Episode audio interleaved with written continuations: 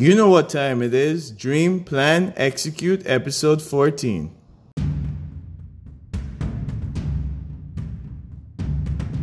This is your opportunity to learn from other individuals working on their entrepreneurial and project management dreams and how they implement their dream, plan, and execute. In this podcast, we'll explore the metaphysics of dreaming and how to follow and listen to your intuition. We'll explore strategies from project management such as planning, writing down goals, scheduling, and budgeting. Then we'll move to execution. We'll explore topics such as operational efficiency, mental toughness, grit, and using an athletic mindset. I'm your host, Ramon Parchment. Stay tuned and enjoy the episode.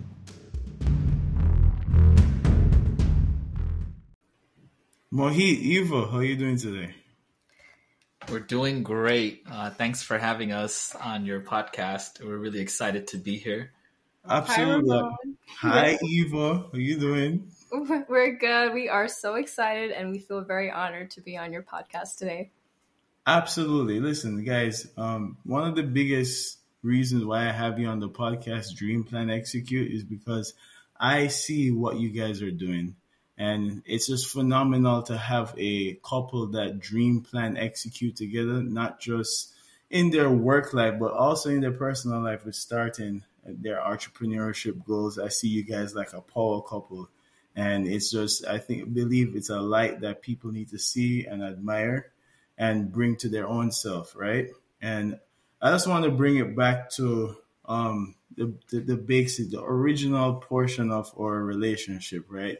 Meeting Mohit at Polytechnic and how we went to become a, a force of nature of being and working together at Tishman Construction.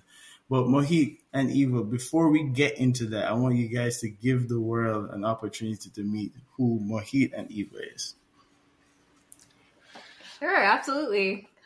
Yeah, hey, uh, well, thanks for that introduction. And um, honored to be your friend here. I would like to start by saying that. And mm-hmm. um, if I do say so myself, you know, other than my wife, you are one of those other people's in my life that has left a significant impact on who I am as an individual. So I appreciate that. And, you know, I, I'm very honored to call you a dear friend of mine. So with that said, everyone, my name is Mohit. Um, I'm 30 years old. I'm an electrical cost engineer for one of the top construction firms uh, here in New York City and pretty much in the United States at the moment. Same place where Ramon operates and works at. Um, um, I'm also the co-founder of Halal Wine Cellar, which is a 0.0% non-alcoholic wine and spirits company. Um, as Ramon mentioned, um, I've had the pleasure of meeting him uh, in college. Uh, we ended up working at the same company. Uh, our first day was the, we both shared the same first day together. We walked in, we saw each other, and we were really surprised and happy that that was the case. And um, yeah, we've been at that company for a long time, and we've learned a lot uh, through there. Through there, and uh, we've gotten close to one another um, working at Tishman. Oh, actually, I don't know if you should be mentioning which company. Uh, it, it's fine. I don't think they have any. I've, I've mentioned the name multiple times. So. Okay, okay. Yeah. At at Tishman, so. Um, and yeah, I'm here in Queens, New York. I'm a first generation uh, Bengali American. Hi, everyone. My name is Jakia, or otherwise known as Eva. I am also 30 years old and I am a Bengali American. I am the daughter of a first of first generation immigrants as well. I am a former MRI technologist and I'm currently now the founder of Halal Wine Cellar. Mo and I have been together for 10 years, so not only are we life partners, but we have the privilege of being business partners as well. And I also had the pleasure of meeting Ramon through Mo, and as Mo said, you are a wonderful friend to us and you are very inspirational. Whenever I hear both of you talk and motivate one another, I get the dopamine release of feeling motivated. so that is really appreciated in our lives, uh, being how stressful life can get. So thank you for being such a wonderful friend and supporter of us.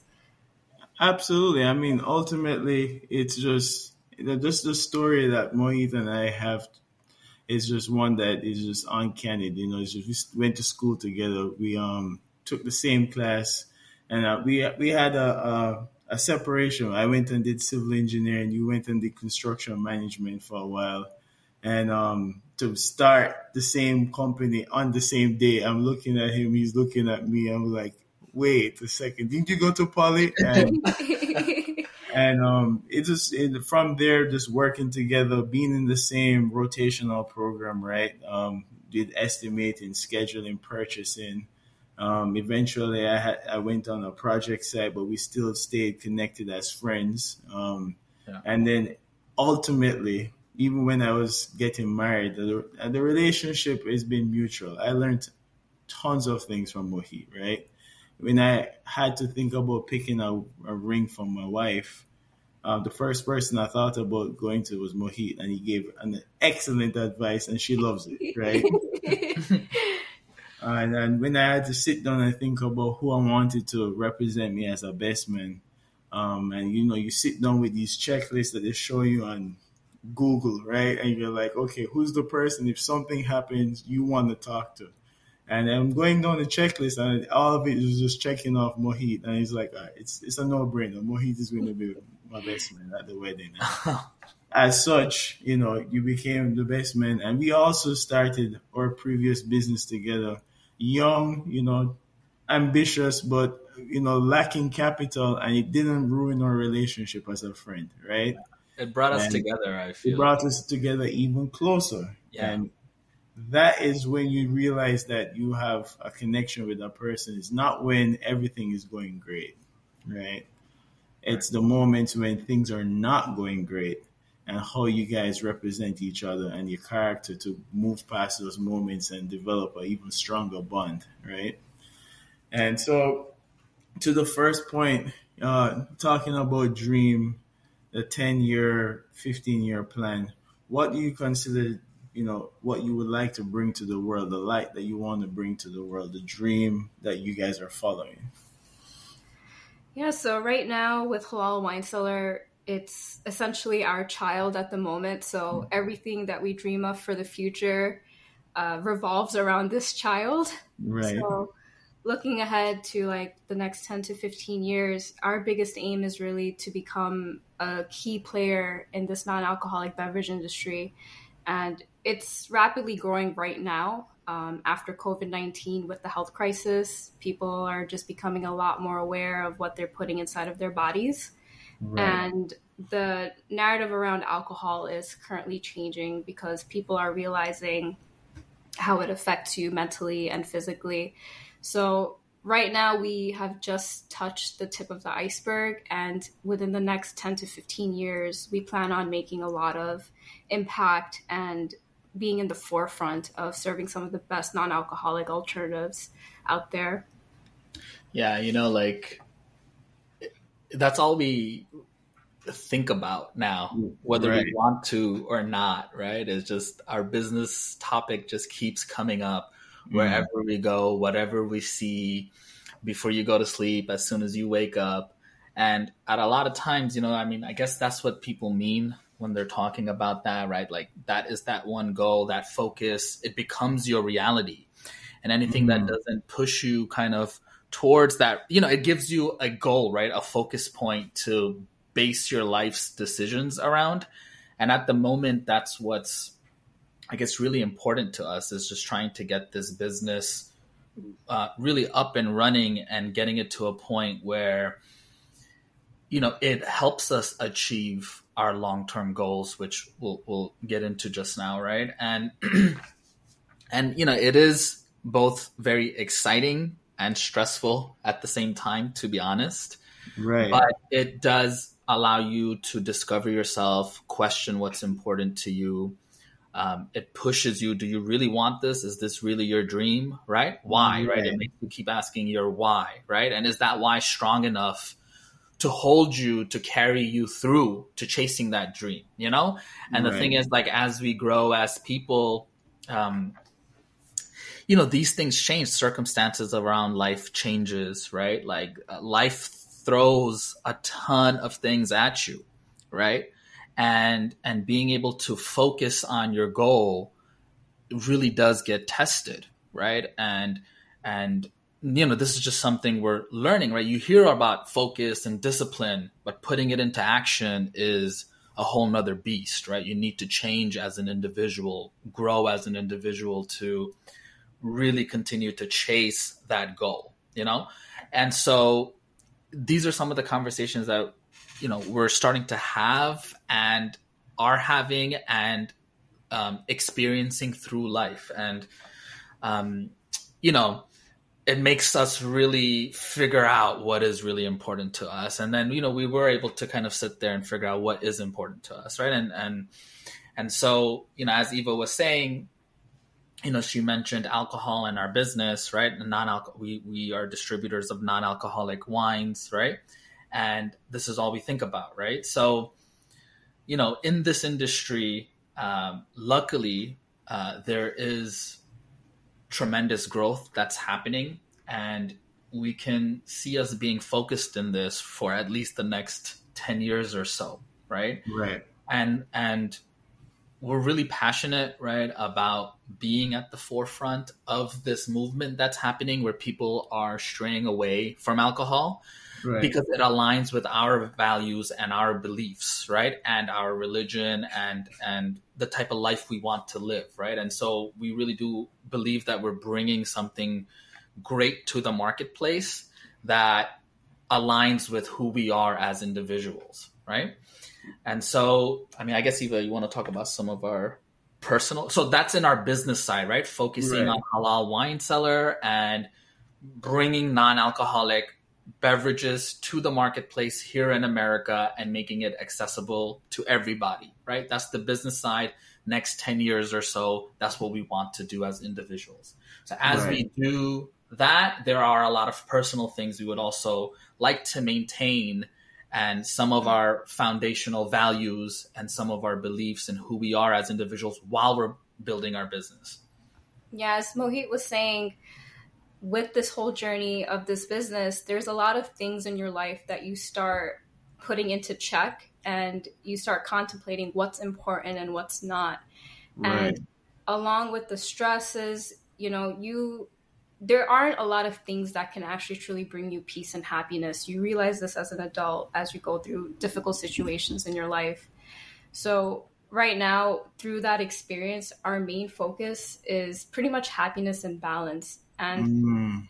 what does happiness and balance mean to us? That means things like personal growth, it means spiritual development, it means family growth, sticking close to our parents, growing our family, and financial stability because of course money is what makes the world go around and without right. it we can't do anything right. but you know we learned that life is filled with a lot of surprises and constant change. So if we don't have a strong foundation, if we don't have a strong mindset, if we don't have a strong family to fall back on, we you can't go on with life confidently. You're going to struggle, you're going to you're just going to fail in things if those things aren't right for you. And the first I love that, that you said that. I love that you you said family because I'm going through that right now where I'm in Minnesota, right? I can't necessarily go and see homes that I'm trying to purchase. And just having my dad being able to um, go and see the home and it's like giving me, he's re- basically my buyer's agent right now, right? Yeah. you know, he's calling me. Yeah. He's like, okay, this is the home. This is what it looks like. This is what I think you should offer. I think it's a good neighborhood. I mean, I know I can be like a, a pusher and I can execute, but I saw a part of my dad he was say yesterday he called me with an, uh, um, opportunity, right? I said, okay, let me call Abigail. Let's see if she's available. By the time he calls me back in the oh, he's like, yeah, I have um this by the seller's agent. I'm gonna go see the home, and I'm gonna let you know how much work is inside the home to do. And having that foundation of a strong family, I mean, my God, it helps tremendously. And if you don't have it, it's just you want to build that for yourself and your future generations because yeah. it it really is like um you don't know how good it, I I I'm, i know I'm blessed to have a strong family unit, yeah. and I feel it for the persons who don't. I really yeah. do because um, you the life comes at you with so many different angles, you know. So having someone who's gone through it kind of give you that, hey, this is how you know we went about doing it, and you can do it. You know, you, you have the fortitude and the mental capacity to take on this issue. It kind of puts you at ease. It kind of helps with the um, the anxiety of um, going after a really big home or a big big investment. Yeah. So it's that I like to see that you mentioned family.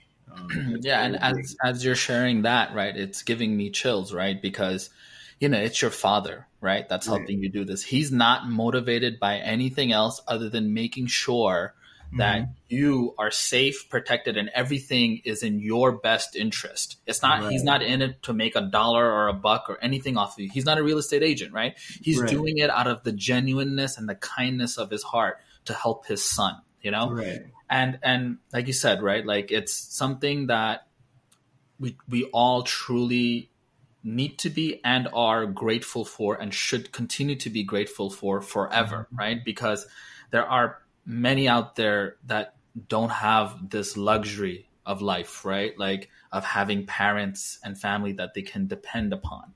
And so if you are blessed with it, if we're all lucky enough to be blessed with it, those ones that are, right, it's something that needs to be cherished all the way through, right? Because it is a value, right? It is a value that you get to pass down to your kids even, right? And they will see right. you the same way.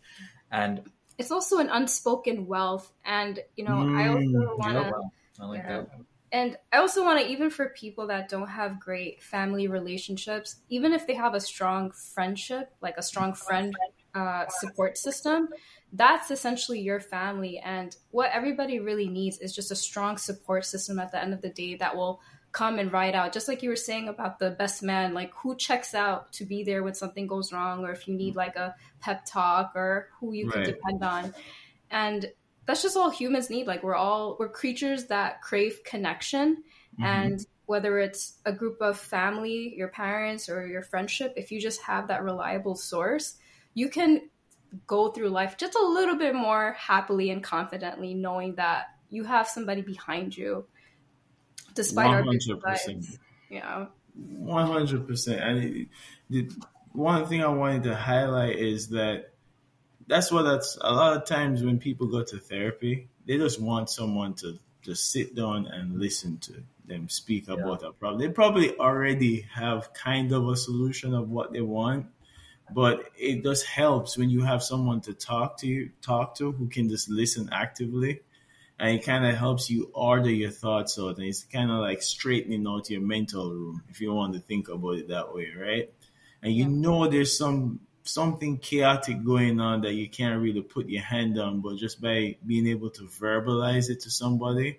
yeah. and they're not cutting you off or just giving you advice but just listening actively listening to you and saying okay well what do you think about this and you go oh well i never thought about that but now that you said it that's probably the best course of action, right?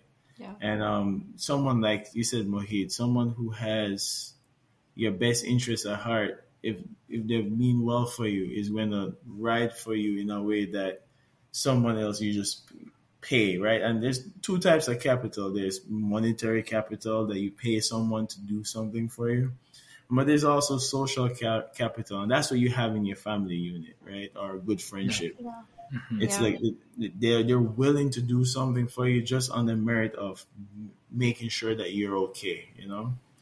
And as pertains to halal wine cellar, I love that you guys found a niche market that's growing, and I, am doing. You know, everyone has, uh, I would say, when you think about wine, they think of alcohol. When you think about alcohol, you think about just the bad premise of it. But this is such a niche market because you don't have the alcohol in there, but you do have the health benefits of fermented fruit, right? Mm-hmm. And that those health benefits, you know, a lot of science has recognized a lot of the health problems we have now is because our gut microorganisms are not in line with what we need, right? You need fermented products. Like they're telling you about apple cider vinegar. They're telling you about eating whole foods as opposed to highly processed foods. Right. Mm-hmm. So to that point, you guys are on the cusp of such an amazing product and the health benefits behind having a glass of non-alcoholic wine. Yeah, I know you guys could go in a little bit more detail of it, but it's it's just phenomenal what non-alcoholic wine can do as a benefit for you health-wise, right? Yeah.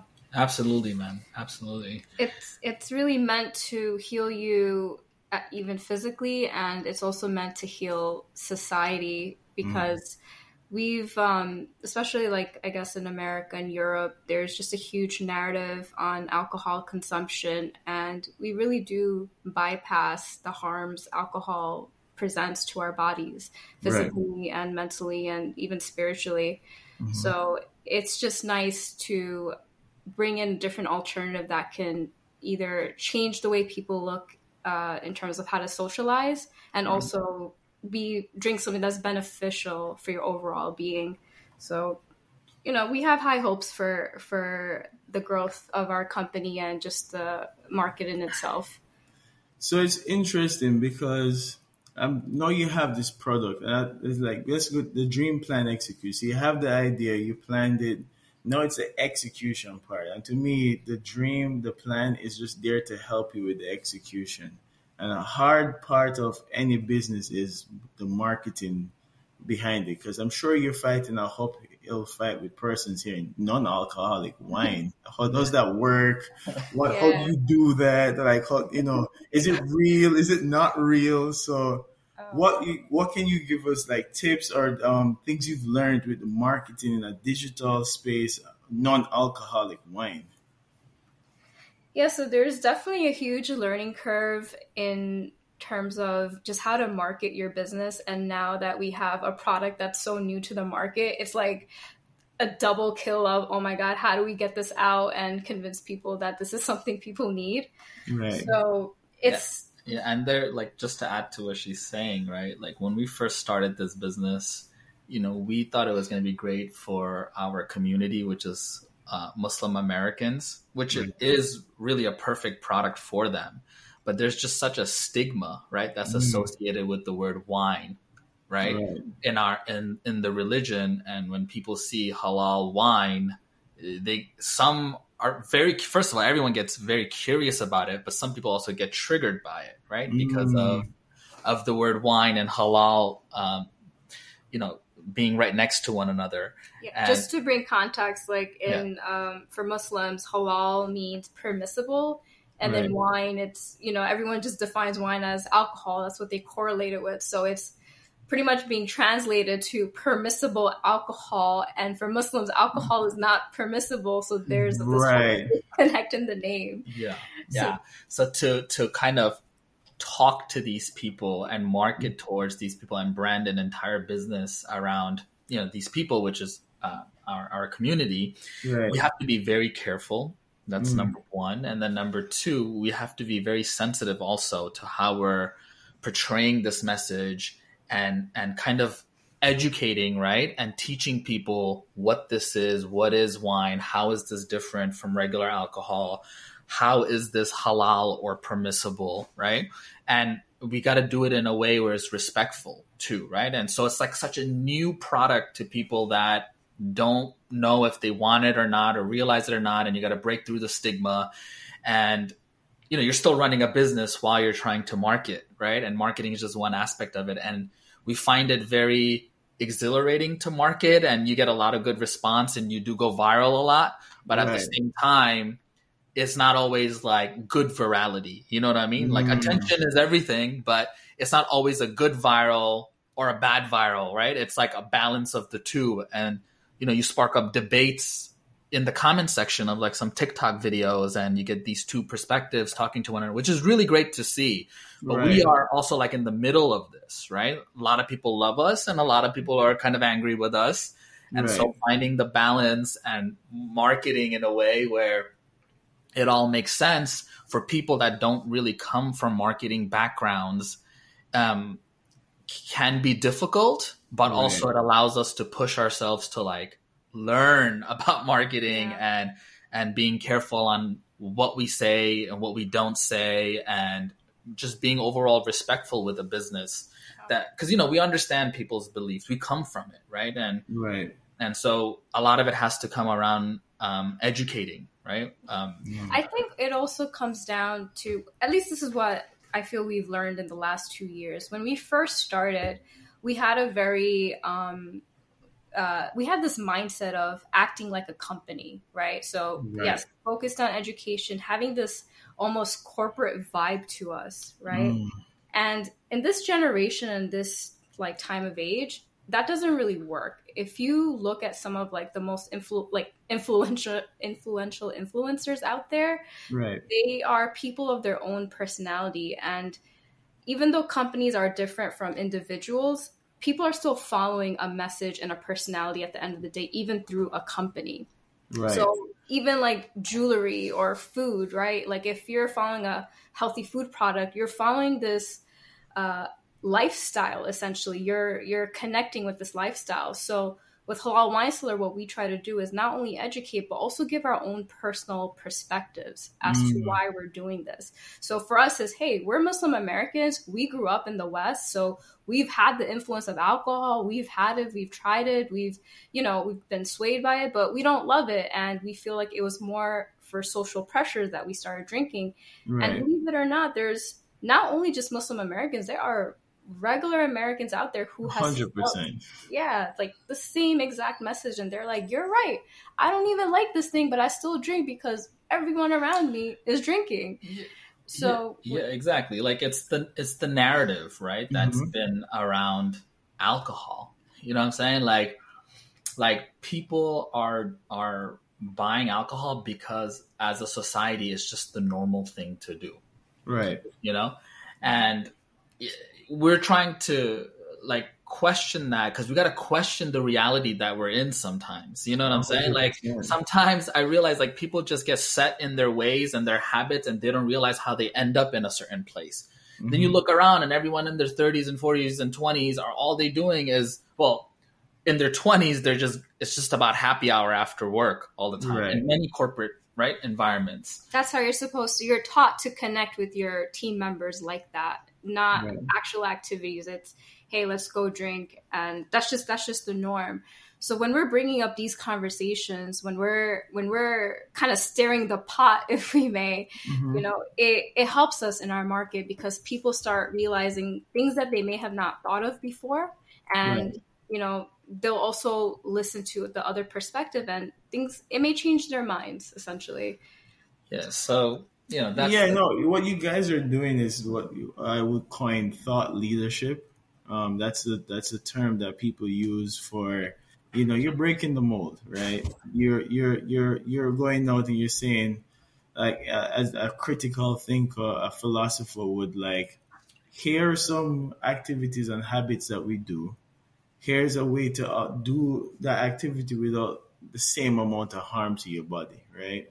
Yeah. Yeah. and um, it, it's it's it's when you start um, going after people's typical habitual things that they do, there's always a knee jerk reaction, and some people are more open to change than others. And um, I love that you guys are taking on this um, this task because, that, like I said, I've had I've had personally had your wines, and I've had regular wine, and I've had your wine, and it's really good. And you have so much catalog of wines. It's not like it's just one. This it's just one bottle that is non-alcoholic. You can have every champagne, any anything you can think of alcoholic. There's a non-alcoholic version of it, right?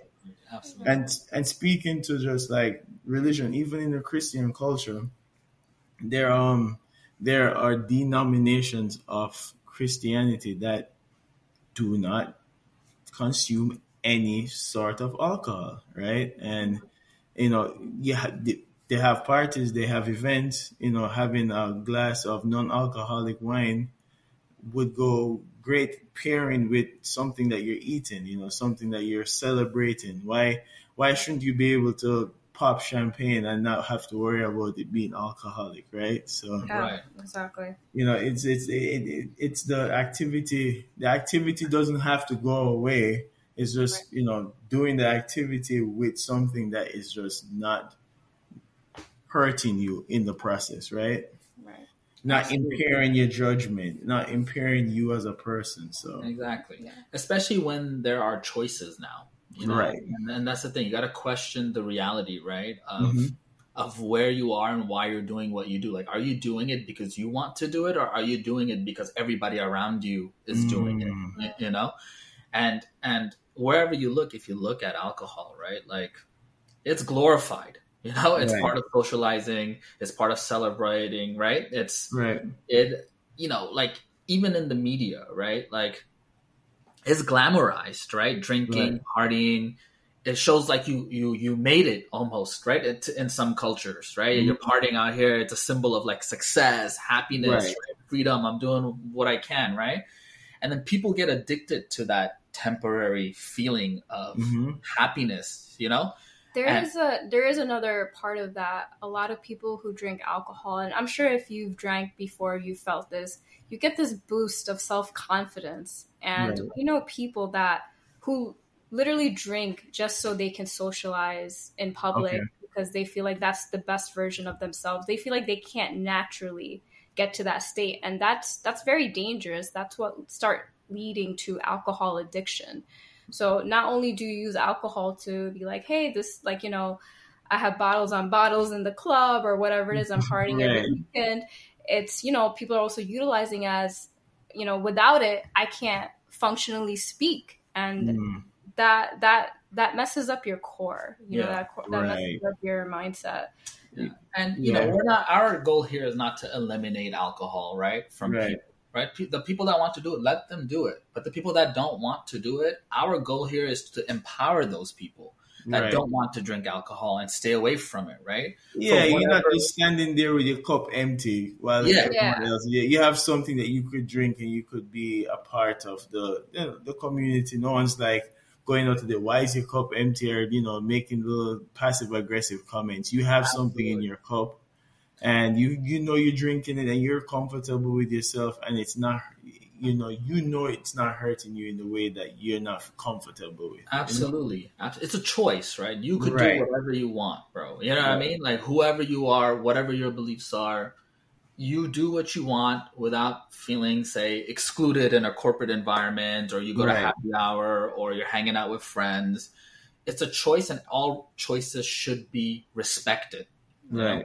even Right. in fine dining i was um our anniversary is coming up so i was trying to look for one of those like uh, restaurants that does the the 10 course meals or whatever Right. and all of it has wine pairing and i'm like so what do you do if you don't drink alcohol like well, i'm not like do i get some money back or do i have an alternative like what's what's the, what's the alternative? Yeah. Yeah. and you know it's a, it's going to be an uphill fight for you guys because that's the same thing that happened with um with um not having vegan options for a while. Right. People just didn't even think about it, right? Yeah. Until enough persons was voicing their displeasure with not having vegan options, and now anyone who's doing an event, a corporate event, is always going to think, you know, the thought of okay, vegan options, and now you're you're what you're working on is also embedding that thought of okay, non-alcoholic options also, right? But I can also see that you know you know thinking about just the operation end of your business right? Now you talk about marketing and the difficulties with thought leadership. The operation end you know you are shipping i'm sure liquid heavy um, products. How do you go about running a tight operation when you're running a, a, a, a business that deals with liquids like you guys do Yeah, good. Those are that's a good question, right? In the beginning, um, you know, we're we were we're new to this space, right? We didn't have really um, any experience Well, in we didn't- distribution or shipping, you know, heavy glass bottles or anything. So everything was a learning experience. So Right.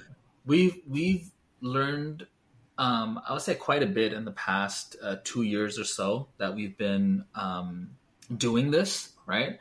And we've learned we learned a few things, right? First thing is really building up those relationships, right, uh, with every aspect of your supply chain, right? Mm, So, so what does that mean, right? We have over forty or fifty different products that we carry, and all of these products are imported from different parts of the world, right? Spain, Right. Italy, France, right? Are like some of the major areas. And so building up those relationships and being quite honest and upfront with those producers Right. was like lesson number one. You don't need to pretend to be something else that you're not. Just being upfront with them and nurturing those relationships is number one, right? Right. because there is a lot of movement of product meaning it all of those products from all those different countries need to eventually end up in a port somewhere in Europe consolidated and then come to United States to a port and then you need to find someone else to handle all the freight operations right at the Yeah. port and get them to a warehouse and then to another warehouse before it eventually ends up in your warehouse right? Mm, so all aspects of that supply chain, you need to have someone that you can trust, someone that is reliable, and someone that, you know, if something does go wrong or you need some information, you got someone that you can call and that will pick up the call and answer your question, right? So over the past two years, we've built up these relationships with certain suppliers and logistical companies to make sure that everything runs smoothly, right? right. Um, and and that's also very important because a lot of the products are uh, imported. We need to make sure that we're optimizing our inventory to minimize some of the lead times and knowing what's popular, what's not popular, and Mhm. you know a lot of these products require months of lead time. So we need to also predict where we think the marketplace is going to be, where it's not going to be right? And so there's a lot, and then you need to work with also the producers and what they're predicting, where their demand is going to be and where it's not going to be. And so, you know, there's a lot of conversation that needs to happen in there's that space. of there's a lot of forecasting essentially and even in terms of the products we hold it's um, if it's during the holiday seasons which type of wine or beverage is going to be more popular? So just being able to do market research and just understanding the psychology of consumers of how they buy right. makes us decide and choose how to operate throughout like throughout portions of the year throughout quarters of the year Yeah, essentially, you know, we've been in this business for say two years, but other people that's been in this business, like the producers, have been in it for years. So you got to use their expertise and their knowledge and their forecasting, and you got to speak to five, six, six, seven different people and broker all that information, and then make your own decision, right? Mm, and and doesn't mean you're always going to be right either right because that doesn't mean they're always right or anything it's just to Yeah. predict so that's probably the first step i would say is really important in making sure that you know you build these relationships with your supply chain right? The second thing uh, where we see it's important for your operations is you gotta embrace technology Right? mm, technology is important it's there for a reason. It'll only help you right? It'll make things a lot more efficient a lot a lot more impactful and there's always new tools constantly coming out right? That's going to Yeah. help you. That's catered towards like small businesses and you got to find the right tools for your your your industry right? Because if you don't that is an edge your competitor will get right? If you're not Right. using the right technology. Things will take longer for you to do because you're not using the right technology right? And so you know th- that's where it's really important to make sure you're investing in the right systems to make sure you can track all your inventory your purchasing decisions right? Uh, Right. your, your forecasting. Everything needs to go into one place where all your data is so you can make decisions off of that data right? And so that's where like you know uh, for us right now to reach our retail end customer we use shopify right okay. and Shopify is an e-commerce platform. shout out to Shopify out there. right? you can Right. sponsor this video. To, right?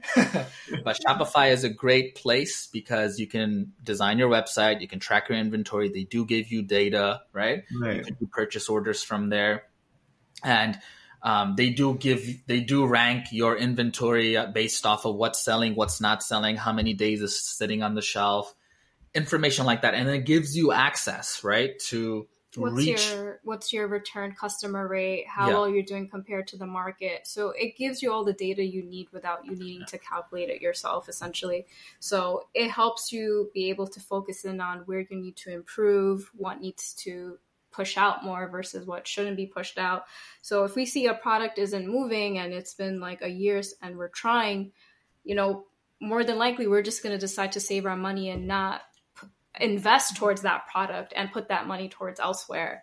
So Right.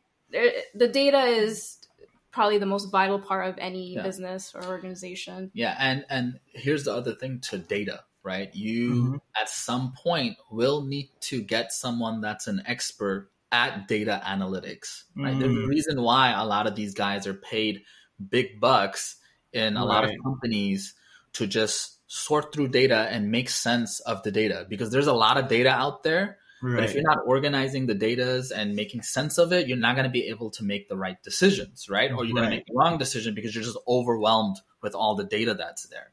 So, you know, data is important, but as you scale, as you get bigger, you eventually want somebody whose job it is to just Manage that. right, right.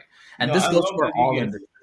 I love that you guys said that because um, there's this one concept in logistic management called the bullwhip, right? And basically, all the incremental inefficiencies in inaccurate reporting that goes to the manufacturer or the supplier ends up being large orders to the end user who has to store it, right? So, um, just being accurate and using technology to make yourself accurate makes the supply chain a lot more efficient, right? Um, and that, to your point, data analytics. The one of the two episodes back, one of the persons that I went to high school with, Sanjay James, he does business intelligence for a company. He did Wow. actuarial science. Wow. And that's literally what he says. You know, he he provides to the CEOs and the persons who are making key decision accurate data so they can make accurate decisions, right? Um, and it's just it's just to see how you guys are tying it back to what's necessary to run a, a tight ship like a, a well efficient supply chain. It's tough because it's the relationship side of it. Yeah. And then there's also you could have a good relationship with somebody, but if they're giving you bad data, it's not you know it's not going to help you. You know, so Yeah. you're being accurate, and technology takes away the the the human some of the human error that could be in the supply chain, right? Absolutely. Um, and it makes it a lot more you know accurate. You don't have a you know you're not taking on more storage of and knowing the seasonality of your customers too. That's Yep. That you know having stock when people not buying you know it's just inventory that's just on the shelves you still have to maintain the shelves you still have to wipe the bottles down you want to keep them presented but by the time they go to customers it's not dust on it you know there's just uh, it's a tight ship that's necessary to run the business you guys run and i want to ask you guys as a team right you know mohit Eva what are your signature strengths and how do you guys balance each other out in um, producing this amazing product? Yeah, so we there's a lot of hats that we have to wear in this journey and anyone that has a startup or a small business will say exactly the same thing. Um, all these, uh, whether it's marketing, logistics, financial, you're the CMO, CFO, CEO, all, everything there is, you're you're all of those hats essentially. right. But it comes down to I feel one key skill, and I think luckily Mo and I have a And so will Ramon. He'll Oh, he- understand this he when has you, that. When you, when You you and your wife. answers. yeah, and, Once you say yeah, and it's pretty much project management.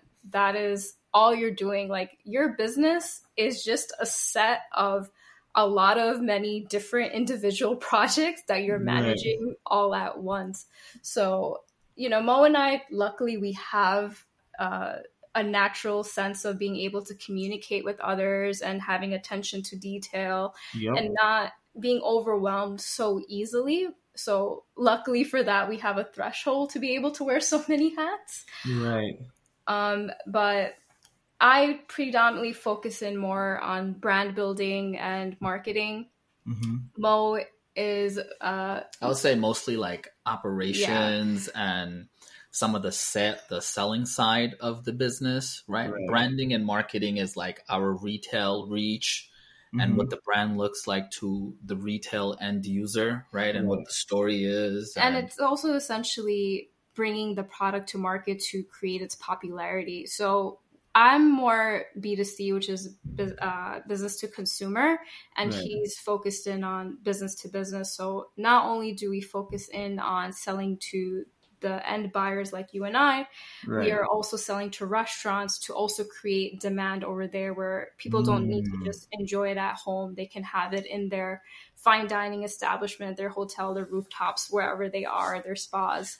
Yeah, and it's like two different end clients, right? Like right. when you're selling to a consumer, you know, there is a lot more I think that goes into it in terms of what your company means to them even, right? As a brand, as a personality, what is your mission? What is your goals, right? What is your what is your drive? What problem are you solving? How are you solving their problems, right? There's so much there Right. and even more, Eva can probably speak to this, right? That you need to cater to and explain, and the customer service, right? There's so much more that's there going B2C. B2B, mm. it is also a lot. However, you're dealing with other business people. right. And so to them, it's very much about numbers and if it makes sense to them from a business standpoint. You know, Right. they do care. Okay, for your brand and this and that, what the brand story is, what the, they do care, but it's you know they care more about the numbers, right? And if they're going to be able to Yeah. sell it, and what kind of resources can we provide to them, right? So it's a little bit of a different transaction, a little bit more, I would say, uh, logical, dare I say it, right? For B2B, whereas a B2C, it has to be more emotions and It's- more logic too, yeah. but more emotions, Yeah. you know? It's all psychological for B2C because even with a product, you have to understand who you're selling to. Like, what's the age group? What are Mhm. they into? What are their likes and interests? Right. And, you know, what's their attention threshold, right? Right. So Yeah. that trying to calculate that, like, hey, should I have a 30 second video versus a minute? Like, who am I targeting? Who is my audience? How can I get to reach more people, more non followers to grow the platform? Mhm. All of this is a a formula that just seems to be ever changing. Like there's just no right answer. So there's a lot of psychology that goes into it and a lot of research. And what we try to do is we try to take what we're learning, what we're getting, the responses we're getting, and Mo takes that response and goes to the restaurants like, hey, there's a demand here. There's a spike of X percentage of Mm. people buying non-alcoholic beers or wines or spirits. So this is why you need this because this is how much profit you'll get. So having both the B2C and B2B, we get to kind of juggle both hats and use it as leverage on both. And so even in our B2C, we'll be like, hey, um, are you out to a restaurant eating? This is one of the restaurants we distribute to, so you get to enjoy your meal and or wine. Mm. So, Yes, please. I like that. Yeah. It's, you guys are doing both product and project management because the, the the product is the the branding, looking at what people like, their interests, you know, and building out streamlines, and then of course on the invent inventory management and dealing with the B two B client is more project management. It's task very task driven versus marketing and branding. Yeah. And in engineering school, they you know they tell you engineers build products, they build you know solutions to problems. What they don't tell you is you have a larger hill to climb after you've gotten the product to get people to want to use the product and be aware of the product. And. You get as a small business, you recognize the mammoth of a problem marketing and branding can be to get you could have the best product, but if people don't know about it, if people yeah. are not interested in it, it's not going anywhere. It's not coming off the shelf, right? Absolutely. Yeah. You know, tr- trying to touch a B like a B two C product um, directly to consumer, right? You know, it's like you're you're speaking to the masses, so to speak, right? Right. Uh, and you got to position yourself in a way where hopefully majority of the masses understand what it is that you're selling, why you're selling it, how it benefits them, right? Right. Like off of one maybe ad or 10 ads that you're running, you got to get like a personality out there. Whereas mm. B2B, you're selling directly to like individual businesses. You know what I'm saying? So you're not marketing to all these businesses that you're assuming is the same or whatever, right? You're you're building more personal connections, going B2B, talking to business owners, restaurants, hotels, right? It's not like right. whereas B2C is like to the masses. So like, you know, just to tie that back in with some of the operation side, right? Mm-hmm.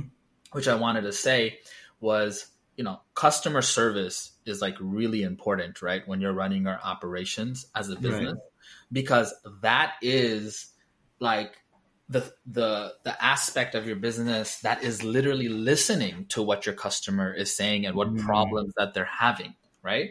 Right. And if you have good customer service, right, you can stand out from the competition because nowadays everything is just so corporate, right? Like you try to speak to anything or anyone, there's like, you know, you're speaking to people. You're speaking to an AI. yeah, you're speaking to it's only a matter of time, right? To an AI or something is outsourced or someone can't give you an answer or help you outside right. of the basic stuff, right? And so from an operational standpoint, for people mm-hmm. that are listening, right? Like customer service is very important. You got all your back end stuff, right? Which is your supply. You got all your warehouse stuff, which is, you know, managing all that supply, right? right. The out and then like getting your products out there, right? the end part of that is customer service and customer feedback, right? 100%. And so, you know, you have to, tra- like in our case, right? You have to train your staff, right? Train your staff mm. to be knowledgeable about what you offer, right? right? You have to have, like, for example, for us, we train our staff on all the different wines that we're giving. They have to understand the customer that they're speaking to, what their palate might be, right? We have mm-hmm. to engage with our customers, which is like something you have to do on the B2C side through all the social media channels and you know engage them keep them engaged in your brand you know right. you have to offer them custom personal recommendations right so one of the things we did on our website if anyone gets to chance to check it out halalwinecellar.com right. Um, we developed a quiz right? Where you can go on mm. our site you take a quiz you enter it takes maybe 45 seconds to fill out the quiz. It asks a little bit about you your taste preference what you're looking for and then there is some ai technology there and it will shoot out recommended wines that based on the answers you've given that we believe will help you right nice. that will that will you know, kind of fall with your palate and then depending on all the people that are taking the quizzes and who's buying and who's not and what right. feedback you're giving uh, the AI is taking all that information and giving you better and better results. So the more people mm-hmm. use it, that'd be one way, right? Because we're very customer service focused, right? So that's right. one. Way. And then you know, um, even like just how people get in touch with one another. You got to create multiple channels of how your customers can speak to you, right? Mm-hmm. Some people will communicate to you through social media, right? Some people will want to email you. Some people will want to text you. Some people will want to call you, right? Right. Um, you know, some people will want to do like a website chat, right? Right. Um, so we we have that, and so you just got to have multiple ways for people to get in touch with you and make it super convenient for them, for your customers to voice their questions and for you to help them and just be there at all times, you know, to to guide them, you know, right. because that will essentially help your business, you know, to continuously grow and improve, right? And it'll allow you to improve your operations from that side. And you know, there's one other thing that I want to mention in terms of operations, right, for a business, right? right? Especially small businesses. Improving a business is like an ongoing process, right? It's not 100%. something that you can just develop right out the gate because you don't know as a small business what problems you will have, what bottlenecks you will have, right? And experience what issues your customers will have. Every business is different, you know? Right. And you know, I, I'm not a Fortune 500 company guy. N- uh, Right. neither is Eva, right? Um, um, we're not a Fortune 500 company. You know, we're a small business, and many Mhm. people are small businesses, so they don't necessarily have all the tools and they know everything that they need to solve. And you know, like a Fortune 500 company took years, if not decades, to get to that point. They all 100%. started out as a small business, right? So right. So you have to continuously learn and develop as you continuously grow, right? On your operation side. And you have to actively seek feedback, right? From your customers Right. and your employees, right? Uh, and that's how you begin to identify where you need to fix any problems or predict certain problems before it happens. And then you fix that, right? right. and that's how you keep going and then you go into that cycle you, you know what i'm saying on that operate on that operation side I like that you said that because I was the the, the guest before you. Um, he started a a steel company. He's an iron worker. He started his own steel company. nice wow And that's he, That's um, impressive. yeah and he was just talking about being in New York and working through as an MWBE in New York and being responsive, right, to bids. And he's like, you know, part of the, the struggle is you know, you're competing sometimes. If you didn't put, he didn't have the MWBE pool that um, protects you and gives you a chance to grow, you're going to compete against someone, as I, I said, a GC like Tishman that has a team Yeah. of project managers, a team of estimators, branding. yeah They have so much back end data, and their operations had an opportunity to grow for a hundred years, right No. right? And you're starting, you're not even five years in. You don't even know what you don't know, right? Right. Yeah, right Exactly. and So- that's the hardest part i find Yeah. about business or anything in general you just don't know what you don't know Right. until you need to know you know right. and, and yeah. you got to go out there and seek it and i feel like honestly a lot of it coincides with life too you know Mhm. you think you think of life as one thing in your 20s and right. then out of nowhere it comes and whacks you in your 30s right. and then out of nowhere you know you think you know how to you're going to do xyz as a parent but you don't actually know until you become a parent you know what you need to do and what it entails right Yep. and and and honestly you don't know what you don't know right and so until you have your back against the wall and there's no backing out or running away Right. right it creates a certain type of commitment and grit and persistence to get Mhm. through certain things in life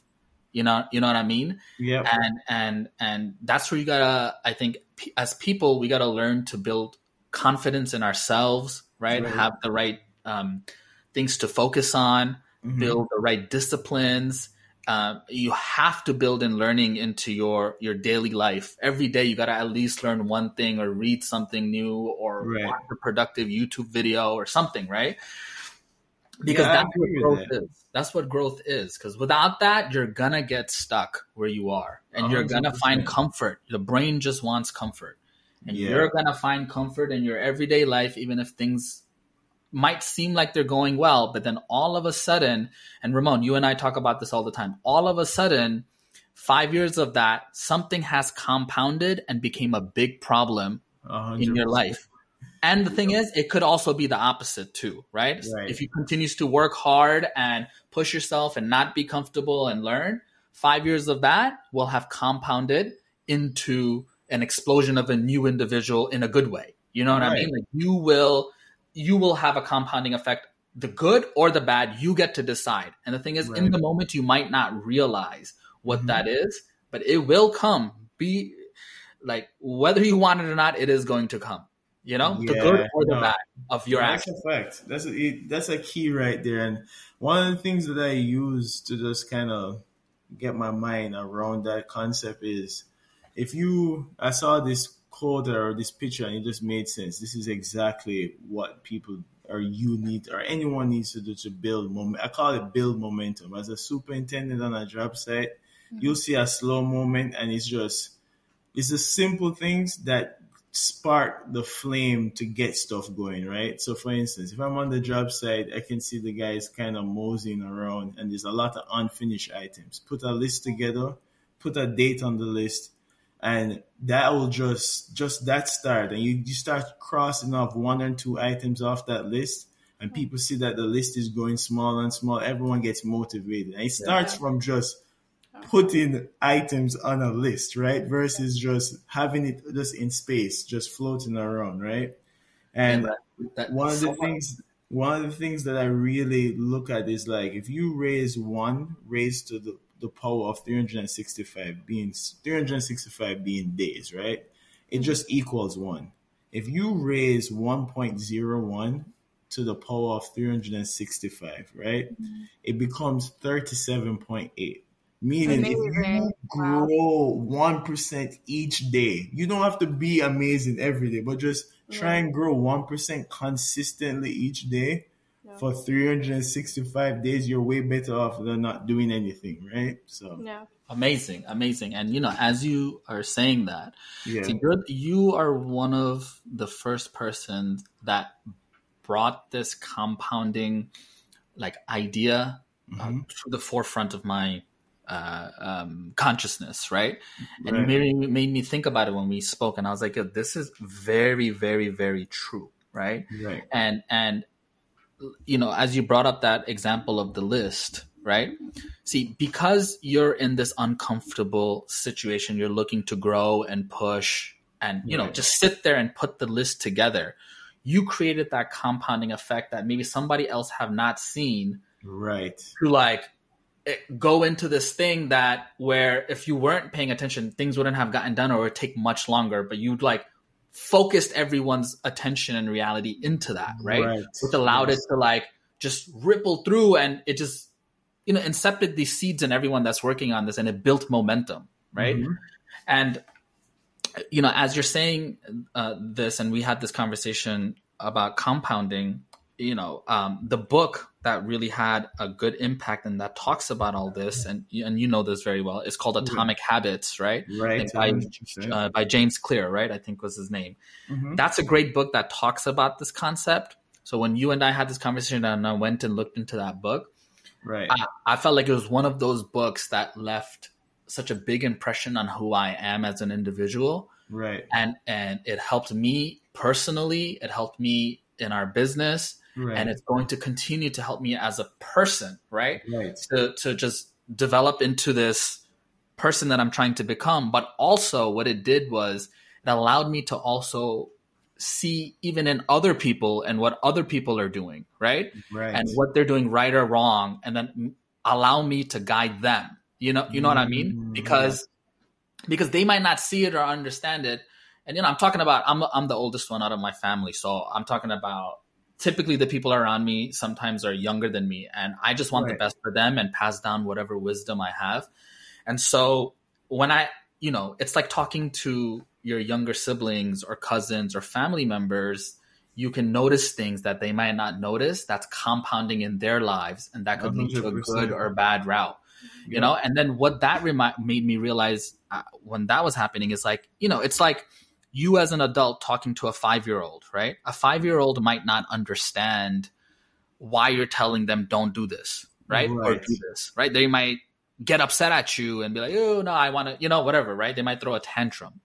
But Mm-hmm. you're also you're advising them in a way that if they don't do this or do this they're going to grow up to be a great person right? Right, whereas sometimes as an adult you think you know what you're doing is is better right? But you know you might not all, what i'm trying to say is when you tell a five year old in the moment they might not realize what they're Yeah. doing is wrong but maybe 5 10 20 years down the line they might realize and they might Yes. understand wow okay th- thank god this person helped me with this or guided me this way Uh-huh. same way as adults, it happens to you as an adult too, right? That's why they say go find a mentor or someone that's wiser, right? Yep. Because you might not realize what you're doing wrong, but someone else could see it.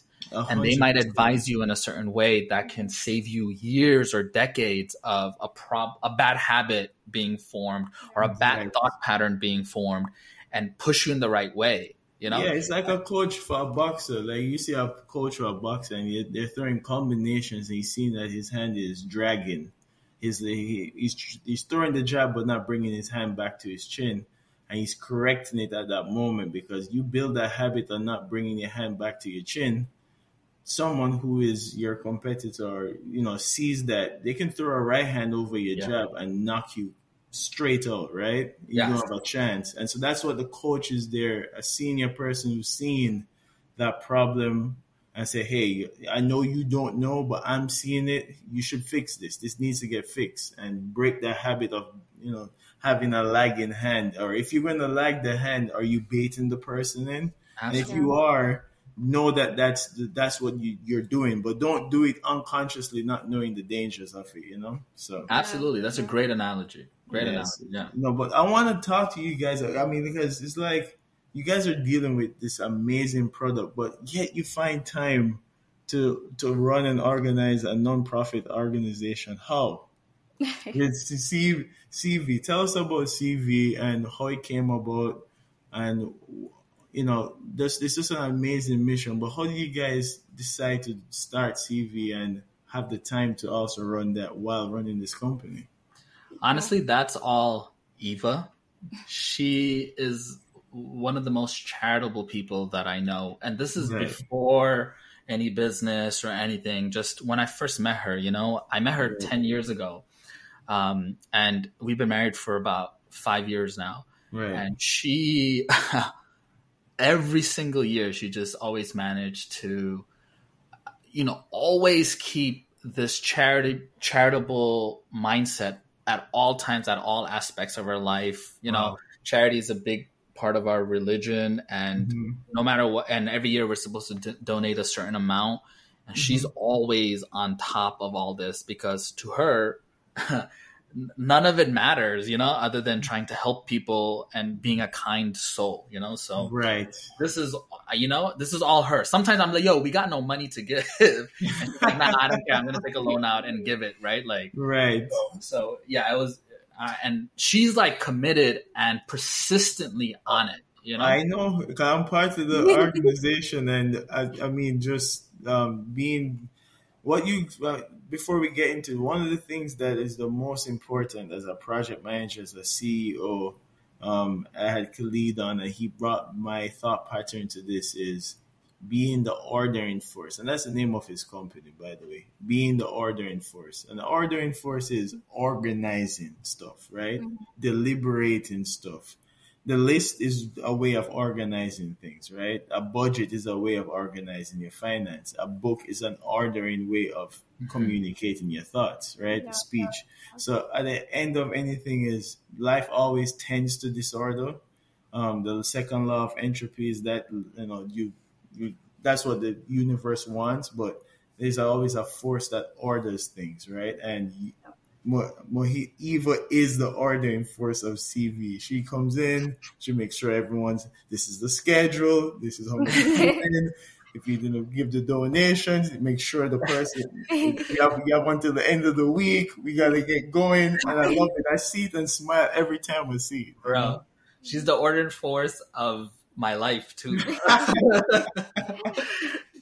Uh, and I thought I'm an organized guy, right? Right, right. When I yeah. see her and how she's on top of everything, I just look at her. I'm like, yo, how are you doing this?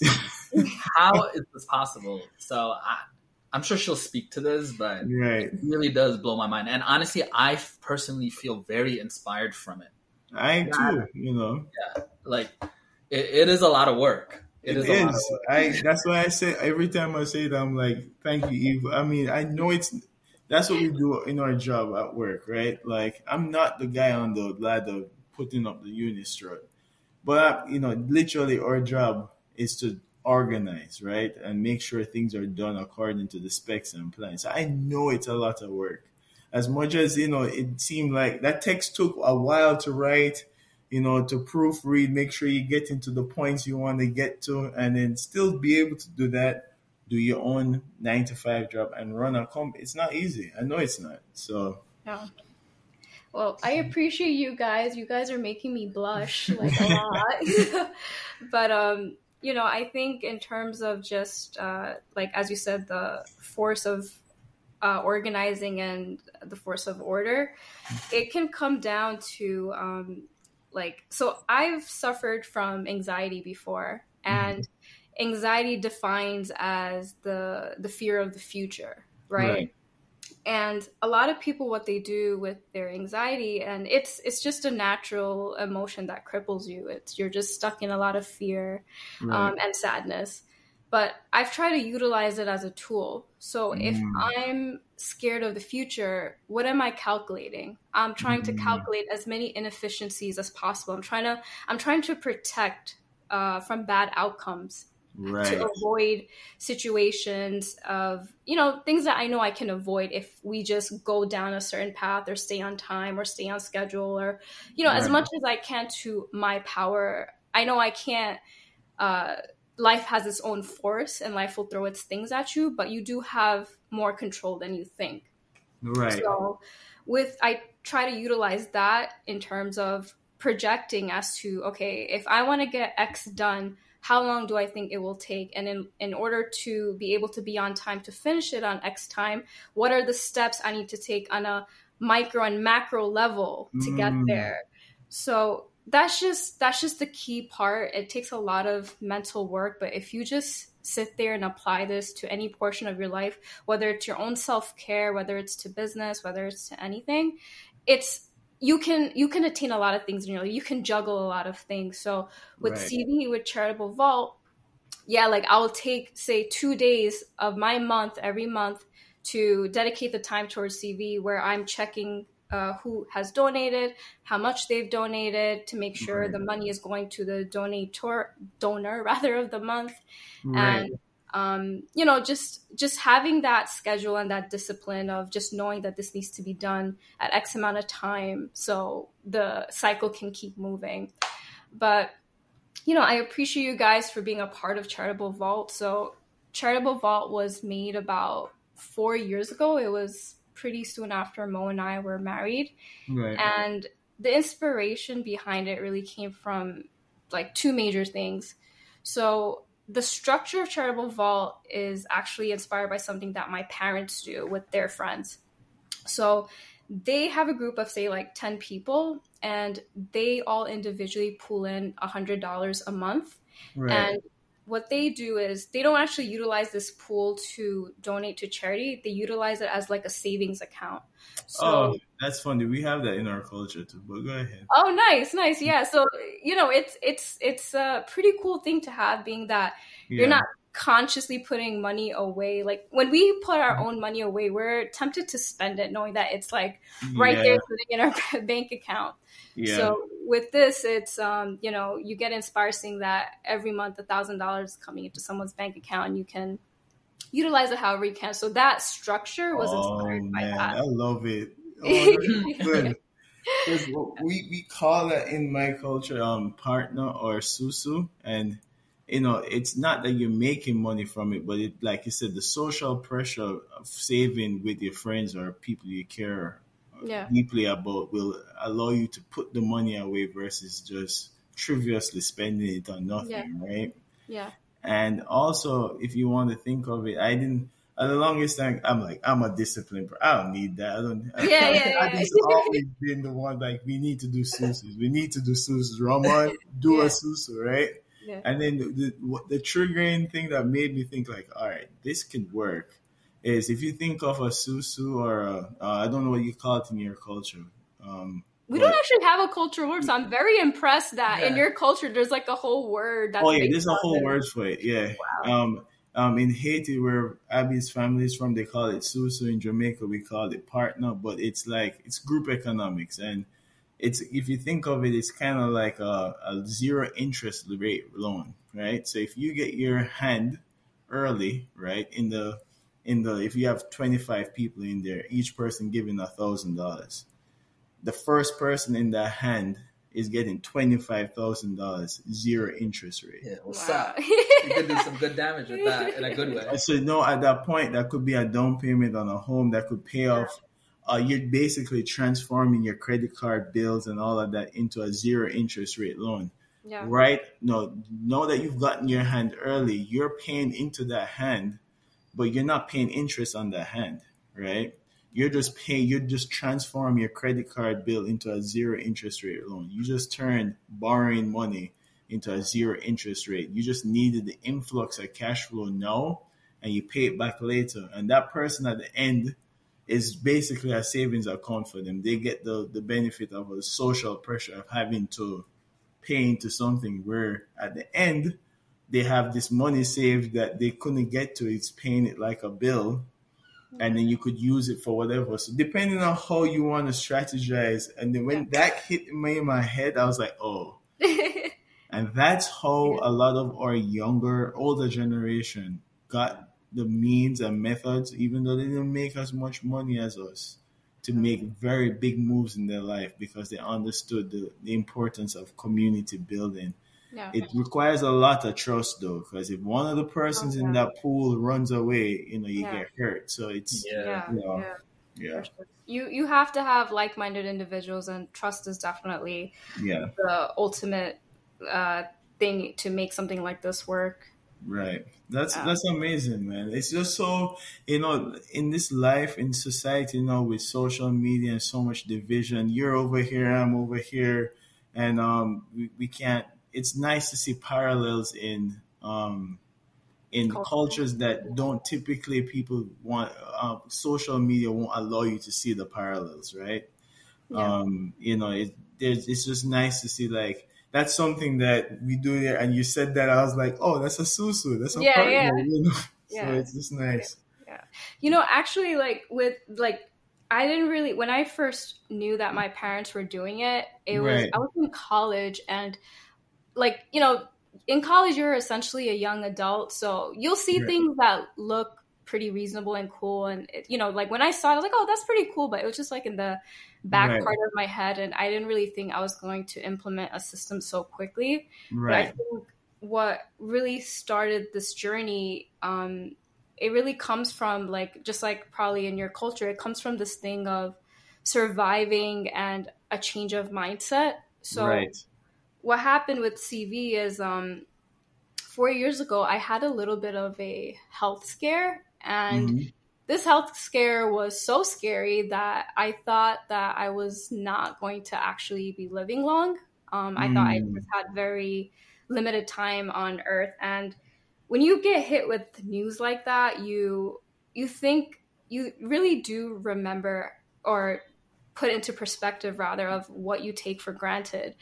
And the two things that I saw that I took for granted was time and free will right you know you know how they always say like when you're when people are on their deathbed they're always reflecting on their lives and so many people are filled with regret. And i had those those exact moments. And my regret was that i was too caught up in my own head and i was not seeing like reality around me. Right. And if you actually do open your eyes and be present, you'll see that the earth is beautiful and so are people. People have a lot more good than we actually give credit to. We're even on social media and all the bad news that's surrounding us, you know, we all know that we make mistakes, humans make mistakes. That's just the nature of humanity. But we're we take bad things to a whole different level. We carry traumas and you know we're out for like revenge you know and just projecting negativity on others. Somebody offend us where we have like this uh, entitlement to go make them feel bad back or gossip about them or right. you know like if you're a politician you know i don't know you're you just have this competition for the other party to be like no i'm going to stick it to you. I have to be more powerful than you. And there's just a lot of negative emotions that get enhanced and then essentially what it does is it affects the decisions of your of your own life and it sets you down to this destructive path. So with that negative mindset just naturally being adapted throughout like the difficulties of life we kind of forget the power of free will. We forget that we can actually choose to move on and Mhm. help others and do good. And the reason why that the world is in turmoil is because we're all selfish. We're all worried about ourselves. We're worried about what we have and what we don't have.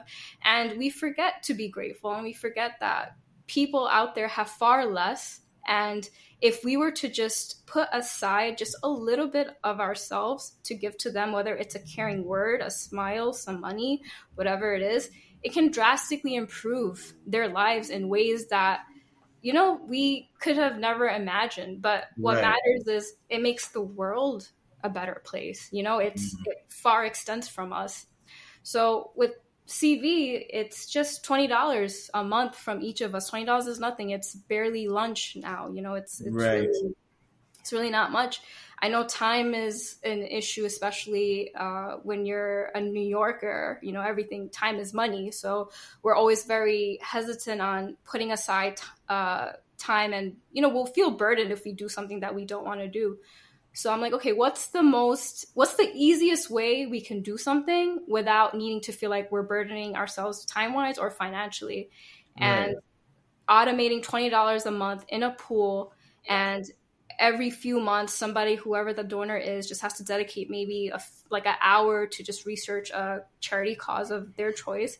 And as every month as you're reading which donor is donating where you know you're part of it you know? Like even right. in your busy lives you're understanding that hey i'm still making an impact. And these four years we're a group of 18 people. We're all like-minded individuals who you know who may not have the time to do more but we just right. want to give to the world. And together we've donated already past thirteen thousand dollars off That's of amazing. Yeah. yeah, off of just putting something in the back burner, yeah, essentially. I, you, know, and and they went to causes all over the world, right? Like, right. I mean, my, one of, there's so many of them, but the one that stays with me is like building water wells, yeah. right? Um, yeah. Sponsoring kids in their education, sponsoring orphans, meals, yeah. orphans, women, like there's just so much environmental things, right? Like every Health month, facilities for females. You know, it was yeah, yeah absolutely. It's it's so great. So as we're con- all growing and developing as people, you're continuously giving back because you know that is the dream. And you know, I just realized we had this whole conversation just now, right. and we didn't fully like even talk about um, our full dream and what it is and what we see from our lives, right? right? Um, and so one of the big things about it is to um, give, give, everything a, away. Yeah, at the end of it is to give everything yeah. away. Believe it right. or not, right? It's it's because you know just to tie back to what our dream is essentially. You know, halal wine cellar. Yeah, you know, it's a business. It's our dream. It's our baby. But it's just one phase of our lives. You know, maybe the next five to ten years of our life. You know, right. um, and and it's not just about you know accumulating wealth right? It's like what do you do with the wealth right? What impact do you have on society right? Right. It's about leaving all this stuff behind. Meaning meaning you know it's about working hard right? Learning and and and growing uh, in your first few decades of your life right? You spend maybe years up to the age of 40 or something like that right? At least just developing yourself right and, right. and growing and building your wealth, right? Mm-hmm. And then I, I, uh, we do believe that you got to spend the, the last ha- half of your life about giving it all away, you know?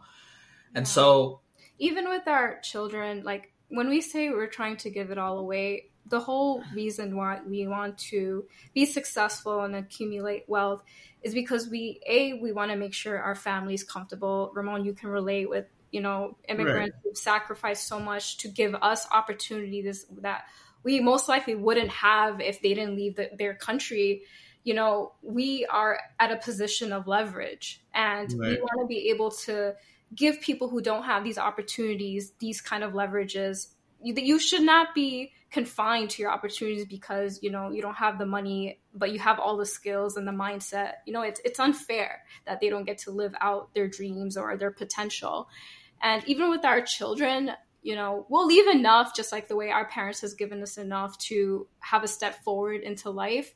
But we're not going to leave money to a point where, you know, they feel like they were born into wealth and they're entitled and they just feel like the world revolves around them because right. that's not the foundation we want our family tree to have. Like, Mm. I don't really know my great grandparents. So if my great grandparents left me money, okay, cool, but I don't really know you. I don't really care about you, you know? So what's the point of like leaving Right. all this to cor- to potentially corrupt your family line? Yeah, Right. it was it was a concept that I first heard from Alex Hormozi on YouTube, right? And he talked about this about giving wealth away because chances are, if you leave a lot of money behind, you're gonna cause a lot of infighting. Doesn't mean it's gonna happen to everybody, right? Right. every family, right? It depends on how much wisdom and everything that you pass down and how you set everything up Yeah. but you know we're not here on this planet to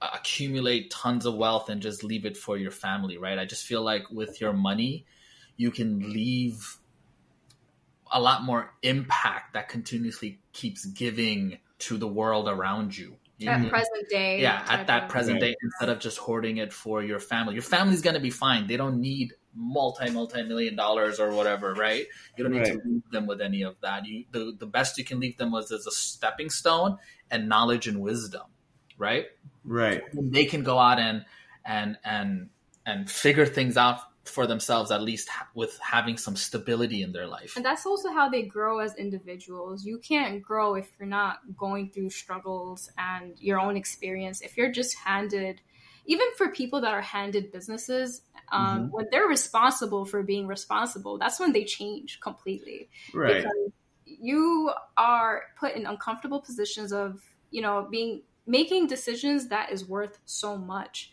So if you don't grow that that part of your brain, like if you're not exercising that part of your brain, you can't become an unstoppable force or you can't you can't essentially become smarter than you were. Yeah, you it's it's like how you say Ramon, right? It's like you can watch YouTube videos of people working out, but if you don't work out yourself, Yeah. you're not gonna get the muscles, right? I remember you saying something like yeah. that. Yeah, it's like it's like cooking. You can watch cooking channel. Yeah. you gotta put you gotta put the, the recipe to work. You gotta put the um, the, the put on the fire, put it on, try and cut up the vegetables before the oil gets out the pot. You gotta do the work. You know That's that's, the only way it's gonna happen. And That's a lot of times people forget, and this is how this happens in family. Eventually, you're going to be the hem of the ship. You're going to be the captain of the Mhm. ship. Yeah. And on your journey, you should be acquiring the skills that when the the no captain of the family cannot captain anymore, you step up to the rank and captain, right? Yeah. And that's it. yeah, because ultimately, if someone's not captaining the ship, you win to go. It's going to go hit. It, it, it's never going to be an opportunity where you just get to the port without some order in force or someone right. paying attention to the details. So, Yeah.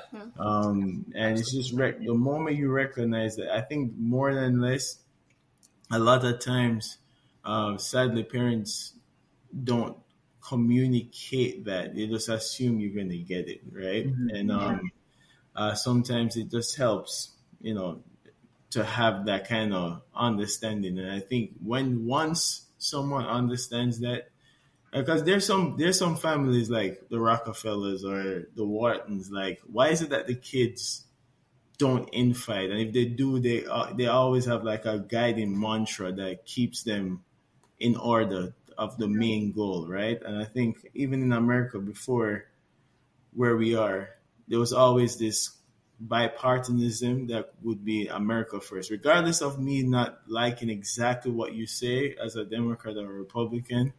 America first, right? Let's Yeah. we Right. have to think of, regardless of how I felt or how you rubbed me the wrong way. If it's a football team, the quarterback is throwing the ball to the wide receiver, not because I like you, but because we're on the team Yes. opposing this next team, right? And we've gone away from that where we're like, I have to like you to work with you. Eh, not quite. I don't need to love you. I just need I just need to have some sort of we just have to have a mutual ground where we respect each other at this moment. And then we can go back to not liking each other, but these are just some core principle things that we must agree on, right? And Yeah. I think families usually, um, if if there's a captain of the ship and he has four junior tenants, eventually someone's going to captain of the ship. Whoever we choose to captain the ship, everyone else on the team, we're, we're supporting us getting to the destination, right? And it's thought leadership, family, um, the captain of the ship, the, the the person at the top of the hem. Your job is to order the, the organization, but also do so through thought leadership, build context behind why people are doing what they're doing, right? Yeah. Absolutely. Um, and it's just one of those things. Like I, I, I think of when you guys are doing what you're doing with Halal Wine Cellar. That's what you do as a CEO, right? That's what building culture in your in your um, company is, you know. So Absolutely, absolutely. You know, ultimately, you want to leave like a great legacy behind. You know, you wanna, you wanna, you want to leave this world right, knowing that that you've made it better than when you first arrived. You know, as Yeah. best as you can, and At least your own individual world. You want to Yep. leave yourself knowing that you've tried your best for the people around you and for whoever that you were able to reach to. You don't want to pass away knowing that I could have done more, said more, even with Right. our families. We forget to tell them how much we love them and sometimes, you know, give them the attention and love and that's Mhm. wealth too. You Yeah, know, a we, hundred percent, a hundred it's- percent. it's not about like the materialistic possessions. Those things get old and boring real fast because as humans, we're just programmed, right? Right. for the next best thing, next thing, next thing. So that's why we believe, like, you know, when we go, we want to leave our resources behind that can continue to do good work long after we're gone, right? And it's not just, say, hoarded to the family and just our individuals, you know? Because you think about like our parents coming here, you're you're an immigrant, you were the first one to come here, right? Right. From your our parents were the first one. It Right. gave us that opportunity A to even be on a podcast like this. Think about the generational jump that you've made, right? Mhm. That our parents have made, that uh, the opportunities that we've gotten, and we were just born into it. We were lucky enough to be born here in Yeah, this it's just an accident, really. Yeah. you could And- be born and- anywhere else too. right? Yeah, exactly. And what? I'm gonna sit here and hoard all the riches of this world and act like I'm better than everybody else. You, you know what I mean? I'm gonna. You don't even have to go that far. A lot Yeah. of people are born into it and they don't want to do anything with the opportunity. They'll Right. set themselves back a generation even by being like, "Yeah, I'm Yeah. born here. I'm American. That's Yeah. it. I'm just trying to Yeah. live my best life." And that there's nothing wrong with it, but Right. sometimes dreaming more like the way our parents did will Right. just give you a better life for yourself, your parents, and the future generations. Yeah, or at least you know, if you can't even get to that and need to give away everything, at least you tried. You know, that's the main thing. You Right. tried, you know, to do that. And and and these type of say dreams and and visions where it's outside of yourself and for others, you know, it's infinite, right? Right. Like it goes, it transcends you. You know, it's not about you and your wealth and riches and houses and cars and whatever else is out there. It goes past you. You, you, you know what I mean? Like you're helping other is giving you happiness and and that is infinite in its own way. You know what I'm saying? Like nothing else can match that. Right. And so, you know, that's kind of like the thing. You work hard your first four or five decades, and then you work on figuring out how to give that away, whether you're working with other charities or you make your own charities, right? And you Mhm. set up a system in place where after you go, that somehow these charities are sustainable off of what you own and it continues to do good for the world. Amazing, amazing. I love it. But one, no, one thing I wanted to touch on is like, you know, you're doing all these things, right? You know, starting business, doing the nine to five, dealing with problems in families, starting charity, and there are moments where all Murphy's law happen. Every problem that needs to be a problem groups together, plans together, and attack you at the same time. Like it never happens uni- linearly. You have a quiet moment. No, you know they come all at the same time, right? There's that compounding effect happening in the mm-hmm. background of what you don't know, right? Right. Life plays games. It just knows their timing. There's, Yeah, there's no- yeah, they over there conspiring against you and saying, "No, oh, Yup. we're gonna come after this guy." No, all at the same time. SWAT team. and you know it, it causes you know low energy moment low moments how do you guys go about recovering from that? What's your process of recovering from low energy moments? So it's it's definitely easier said than done what I'm about to say, but right. um there is a lot of low moments that definitely come with it, right? Like right. the early stages. I think it's 95% low and 5% high. So you hold on to those 5%. Yeah. We're laughing about it, but it's like it's it's a true thing though, right? Because right it's all the things that like come out of your control. And like you said like it just compounds and you don't know what you don't know but things are still happening in the background. Right. And it is those questions that um kind of you question yourself on why you're doing what you're doing right? What we talked about in the beginning right? No you right. question yourself period. Yeah. you're just like am i good enough for this? Why am i doing this? Am i crazy? Do i have a death wish? Like what is this? You know right. like it's it's a lot of self doubt and um, just doubt in life and the universe. Because the fact of the matter is things don't go the way we plan for it. And mm-hmm. um, especially with when it comes to success uh, the way it's portrayed in social media like it's portrayed like success is easy. All you need to do is x y and z and right. you will have it. And that's the furthest thing away from truth. And even even for the business aspect, like I know with stocks and Bitcoin, like people became rich overnight. So there's this culture of success that you think that if I'm not getting rich overnight within a year or like such a short period of time, that you're doing something wrong, which is the furthest thing away from truth. Like right. the Fortune 500 companies and anything that's successful has taken decades, not even five years or just 10 years. Like it takes a long period of time. Right. So you'll have a lot of points of stress. And what we do is we pretty much, we're very reliant on one another. So we're, mm-hmm. we're there for one another. We try and support and encourage one another. And really what it is in order to do that is you have to talk through the emotions and the thought process. So mm. for whatever the situation is, because we're emotional creatures, right?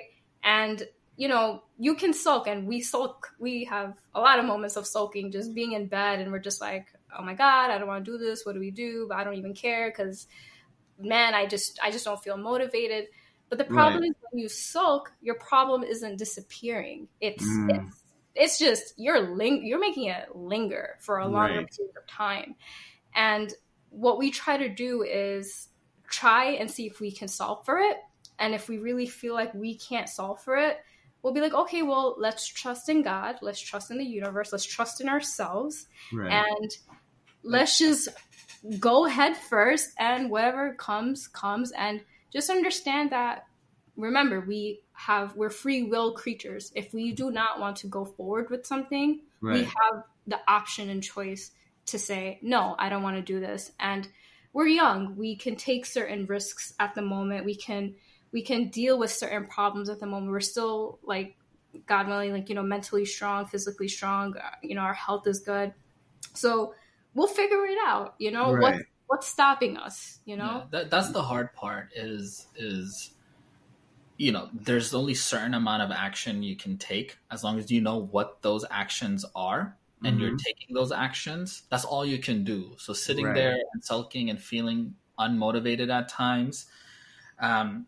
it's only doing you harm because what happens is you start building thought patterns around that sulking and especially if you're doing it in your own house in your bed or your living room or wherever those areas will become places where where that memory will get triggered because mm. that's what you're doing in those areas, right? Right. so we try to be like self-aware of when we do sulk and feeling low, and right. we try to talk about it, and just try to be as self-aware as possible. And just talking about it helps you kind of pull out of it, and mm-hmm. then realizing, okay, there's only one, two, three, four, these five actions that we can take Right. Let's start at one. Let's do that. Send this email, do this or that. Right. And that's all we can do and try not to think about it. Yeah, it's like building momentum, you know, you just like that's what that list is um when I, when you're on the job site and you see that's what the energy feels like. It feels like sulking. It feels like people are just like mm-hmm. moseying around and mm-hmm. yeah. um just being able to just not worry about the feeling but just do the actions. Like this is the way I see it. Sometimes it's like when you brush your teeth, you don't feel happy brushing your teeth. You don't feel sad brushing your teeth. You just Mm. do the things you need to do to brush your teeth. You just it's a part. It's a, it becomes Yeah. part of you. And then the days when you feel great, you're like, I'm excited. And then the days you're like, oh, you know, and you still do what you need to do, right? Um, Marcus Aurelius, you know, in his book Meditations, he's like, you know, he's there as the emperor, right? Mhm. Yeah. Right, and he's sulking in bed, literally sulking in bed. And he's like, what he what he used to motivate himself past being sulking in bed is like, well, the birds and the bees get up and do what they need to do and Yeah. make life what it is. So my responsibility to humanity is to get up and do what I need to do. Because if the birds are not doing what they need to do, if they're sulking around, we got a problem, right? Absolutely. Yeah. Oh, So, And and the other thing is like when you're feeling your lows and Right. the low moment and you push through and you fight through, you Yeah. actually grow as an individual going through those moments because you're flexing that persistent muscle that's inside of you that will Exactly. that will uh Willpower. po- willpower muscle, right? That's Mhm. inside of every single one of us. And every time you get over your low moments, you have leveled up as an individual right. you know and and that's the thing that carries you forward because every time you went into one of those low moments Right. Somebody else that's out there trying to do the same thing or doing something that's where they have stopped and and hundred percent. they, they that's where they have stopped in their in their life or wherever for now Mhm. but you kept going right and Yep. that's that that persistence that gets you through and every time it's getting harder and uh, it's getting easier and easier but harder and harder because of the competitors that might be in that space with you that was also able to push through and deal with those lows But those are the people you want to be surrounded with or Yeah. be competing against. Because if you're not pushing through, you're being you're you're pretty much getting stuck in time to a certain part of your life, and ten years will pass, fifteen years will pass, even if it's just two years that pass. You what you could have been two years from now, you just took away from you robbed that from yourself. Yeah, you robbed yourself for time. So what what happens? No, no.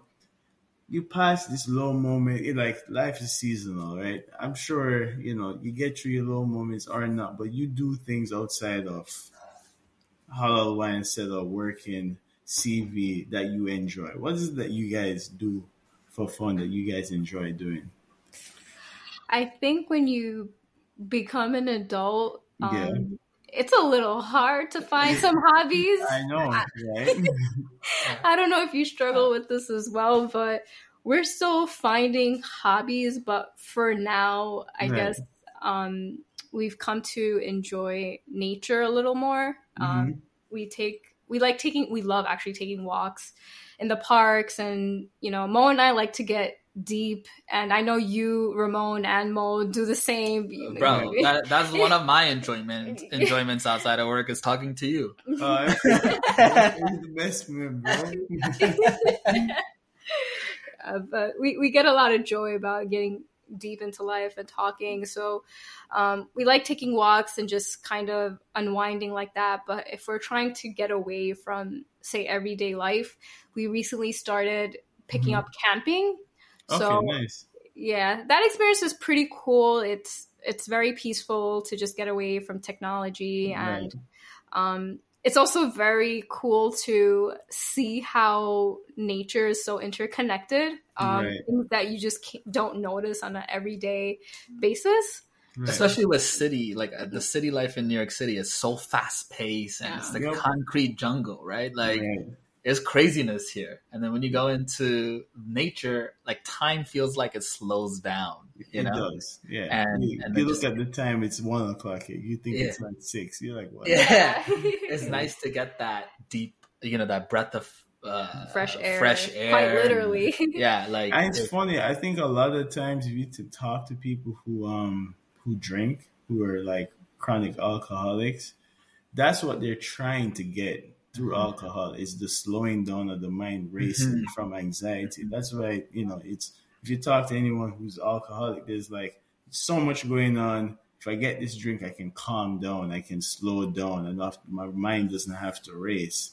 And you Yeah. can get that same calming effect by, like you said, going out in nature, walking, um, and just being out in an area where there isn't um, antagonizing force or sounds or bells is just quiet, calm. You can get introspective. And ultimately, a lot of the times, I think if it's not medical related, where there's um, an imbalance in your brain chemically, I think just being out in nature is food for the mind. It's Yeah. like it, it calms you down. It's a, you feel replenished. You feel motivated to go on and tackle your day. And so it's good.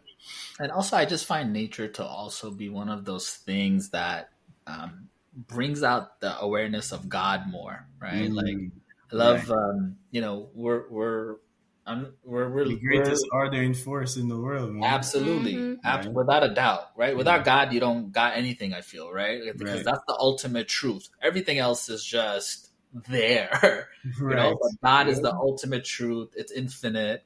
Right. You know, it's the source of everything. So when you're out in nature and you look at a like a bird or a Right. bug or a plant or a tree and just the life around you in nature, or like a mountain, right, or water, Or like a- stars. or the stars. sky. Yeah, like it is. I- It just reminds me of God, you know, Right. like, and I'm just in awe of the beauty, right? And I just appreciate it, and I'm just, it just makes us more grateful, and then it, it makes us feel like it, you know, normally like in in business, like everything does feel consuming at times, Right. but when you're out there and you're thinking about God, it it doesn't feel as consuming. You know, you feel kind of Mm. liberated. You know what I mean? You you feel clarity.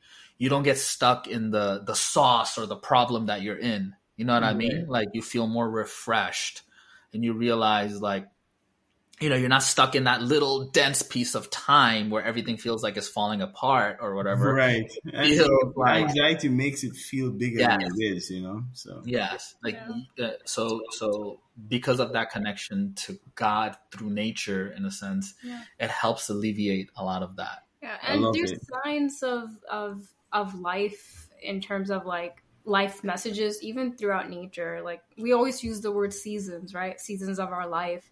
And that's taught to us from weather, you know, like we have winter, spring, summer. So, you know, we have our dark days. Seasons. Yeah, we essentially have those seasons in life. And what does nature teach us that despite the dark times, there comes a time where there will be fruit in your life and it will be mm-hmm. everlasting. And it's just a cycle. And, you know, like, and it just makes nature and life more beautiful. It makes it an experience, you know. I love it. I love it. So just to wrap this up, um, guys, I want these I want people to know of you guys, not not just halal wine cellar, but personally. What are your social media handles that you you're willing to share so people can follow your story and the growth of halal wine cellar also.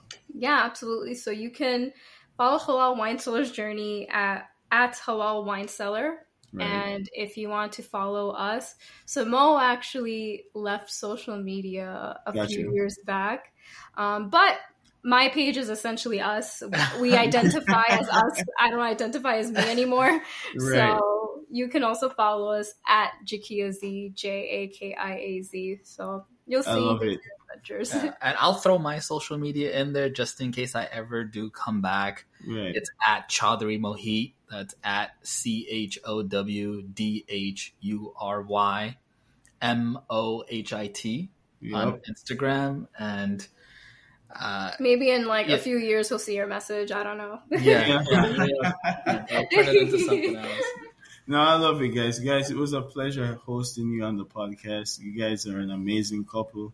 You're amazing individuals. You guys are doing good work. You're doing work that is needed, thought leadership through actionable steps. Um, you know, breaking down boundaries, um, just making sure people are aware of their unconscious biases to even the word um, wine, right? And just um, it's just important that our generation we develop a, a consciousness, a philosophy mindset, a philosopher's mindset to critically think and attack social um, norms that are not quite necessary, right? Like right now, you guys are recognizing, you know, wine does not equate to alcohol, right? There is Right. wine that are not alcoholic and bringing that culture and changing culture in that respect. And I, I'm just happy that you know the best persons to do the job is yourself, Mohit and Eva, and I think this podcast ultimately would assist people in learning more about halal wine cellar. You guys have a good day. Thank you for coming. Thank, Thank you, you, for Ramon. having us, Ramon. Yeah, we really appreciate you and we appreciate the work that you're doing also and motivating people like us and others out there. Yeah. Um, you know, I'm really, really grateful to have you uh, and and Abigail in our life. Um, and uh, like I see us being friends forever. I see our kids being friends and growing up with one another. And you know, you're you guys are a blessing from God to us. So we appreciate you so much. Oh, the same thing here, brother. Same thing here, man. It's been a journey of a long hours at Poly through Tishman together, and uh, it it's more than that, right? At this point, you know, it's it's it's a camaraderie, and it's and and it's it's even past just or even religious base, right? Like yeah. you're Muslim and I'm Christian, but we're people at the end of the day, and we are we do all come from the um, it, it's funny because being closer to you guys, being closer to um, Khalid, I recognize so much of our interdisciplinary um, religious um, stories are the same, right? And we're mm-hmm. from the same God, but it's life and history and media has made it as such that we can't see that we are of the same tribes, you know, yeah, just yeah. different um, orientation and um, what we focused on, right? Versus, you know, so it's just good to have that concept and that that that philosophy being broken down in our relationship, right? Absolutely, absolutely. You guys have a good day, bud. Bye, Eva. Bye, Mohit. It was good having you guys, man. Yeah. Bye, Ramon. Bye, Same Ramon. here. It's been an honor, Ramon. Thank you. Yeah. Thank you, Ramon. Appreciate you, man.